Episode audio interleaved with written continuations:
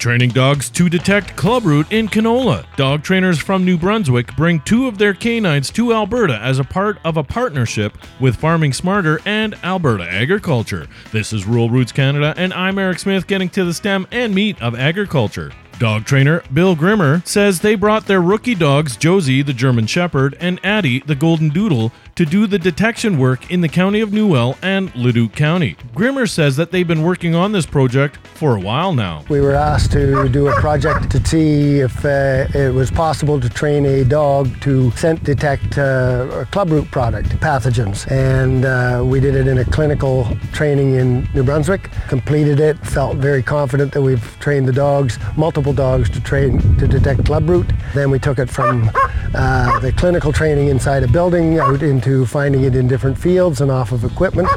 And uh, this is the first time these dogs have been brought out to Alberta to try and do it in the actual scenarios where this stuff grows. He says this project is a collaboration between Farming Smarter and Alberta Agriculture, adding the skills these dogs bring could greatly help farmers. From what I've read about uh, clubroot, not knowing it at all, this there is no other way of finding it but pulling the roots up and checking. And uh, if there's cross contamination from the people that are running pipelines, the people that are running phone lines, and things like that, if their mandate is that they have to be sure that they're not cross contaminating fields, then there's an inspection that could be done by dogs. It could also go to the entrances of uh, fields that they're working on before you take a combine from one to the other. Then the dog could use to check those, make sure that there is no contaminating uh, pieces of gall or the clubroot on them being transferred to another field. For video, pictures, and more on this story, go to ruralrootscanada.com. For Rural Roots Canada, I'm Eric Smith, getting to the stem and meat of agriculture.